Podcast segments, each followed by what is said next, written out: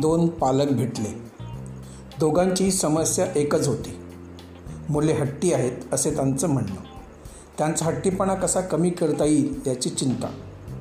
अहो मुलांना हवी ती गोष्ट आम्ही देतो पण अभ्यासाच्या नावानं ठणाणा. दोघांपैकी एक पालक सांगत होता. आता हेच पहा ना माझ्या मुलीनं घड्याळ हवं असा हट्ट धरला म्हणून चारशे रुपयांचं नवीन घड्याळ घेतलं. पण चार दिवसात हरवून बसली. आता काय करायचं सांगा? माझी कल्पना होती की मुलगी दहावी किंवा अकरावी बारावीत असेल. कितवीत आहे मुलगी? मी विचारलं. सातवीत. पालक उत्तरले. आता सातवीत शिकणाऱ्या मुलीला किमती घड्याळाची खरंच काही गरज आहे का याचा विचार पालकाने नको का करायला? आणि समजा घड्याळ खरोखरच आवश्यक आहे किंवा मुलीचा हिरमुसलेपणा पाहून आपल्यालाच वाईट वाटत असेल तर आज कमी किमतीतली इलेक्ट्रॉनिक घड्याळंसुद्धा मिळतातच की? तसलं घड्याळ खरेदी करून घ्यायला हरकत नाही. पण अति आणि अंध प्रेमापायी मुलांनी मागितलेली प्रत्येक गोष्ट देणारे पालक नकळत स्वतःचं व मुलांचंही नुकसान करत असतात. खरी गरज निकट कोणत्या गोष्टींची आहे याची अचूक जाणीव जर पालकांना असेल किंवा ती जाणीव करून घेण्याचा प्रयत्न असेल तर बऱ्याच प्रमाणात पैशांचा अपव्यय टाळता येईल. मुलंही बिघडणार नाहीत आणि घरातलं वातावरणही बिघडणार नाही. त्यांच्यासाठी मुलांशी जरा बोलायला हवं चर्चा करायला हवी. नुसता संवादच नव्हे तर सुसंवाद हवा. मुलांबरोबर ती कसली चर्चा करायची असा प्रश्न एखाद्याच्या मनात चटकन येऊन जाईल. पण खरंच मुलांशी जर आपण संयमानं शांतपणे बोललो समजून सांगितलं तर बऱ्याच वेळा ऐकतात. आपण दहा वेळा ही पद्धत अवलंबली तर दहाव्या मुळा वेळा मुलं ऐकतील.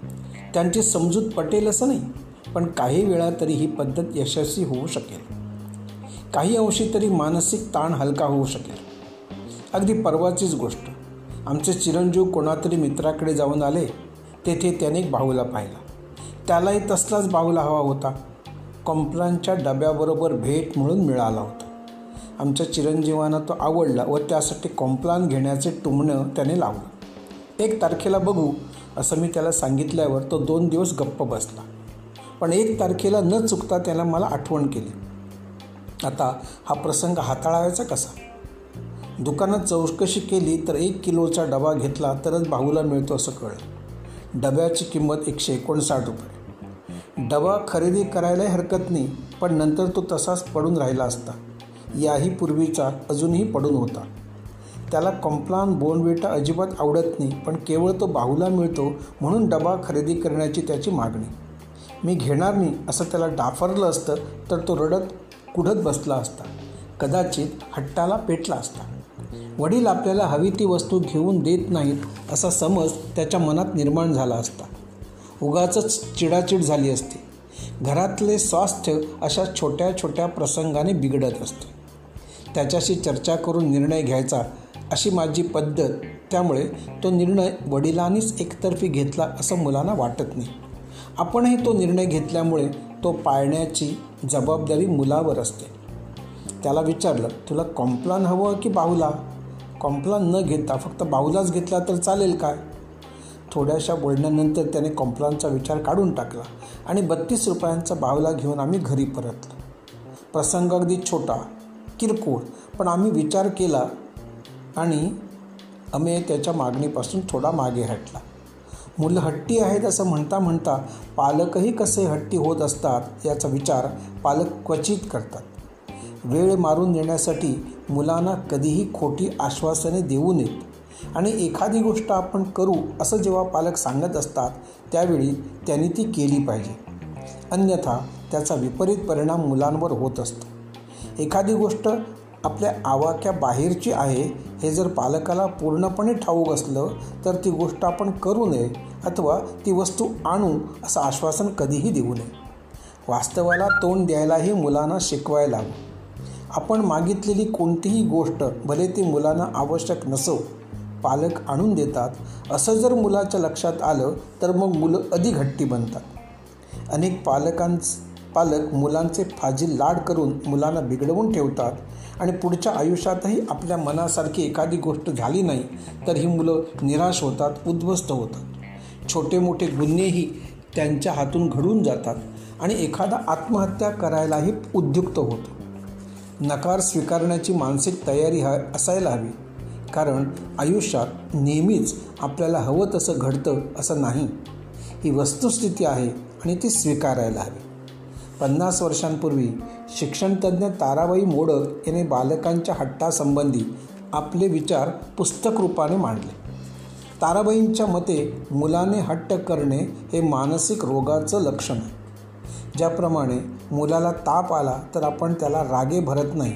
उलट तापाचं कारण शोधू लागतो.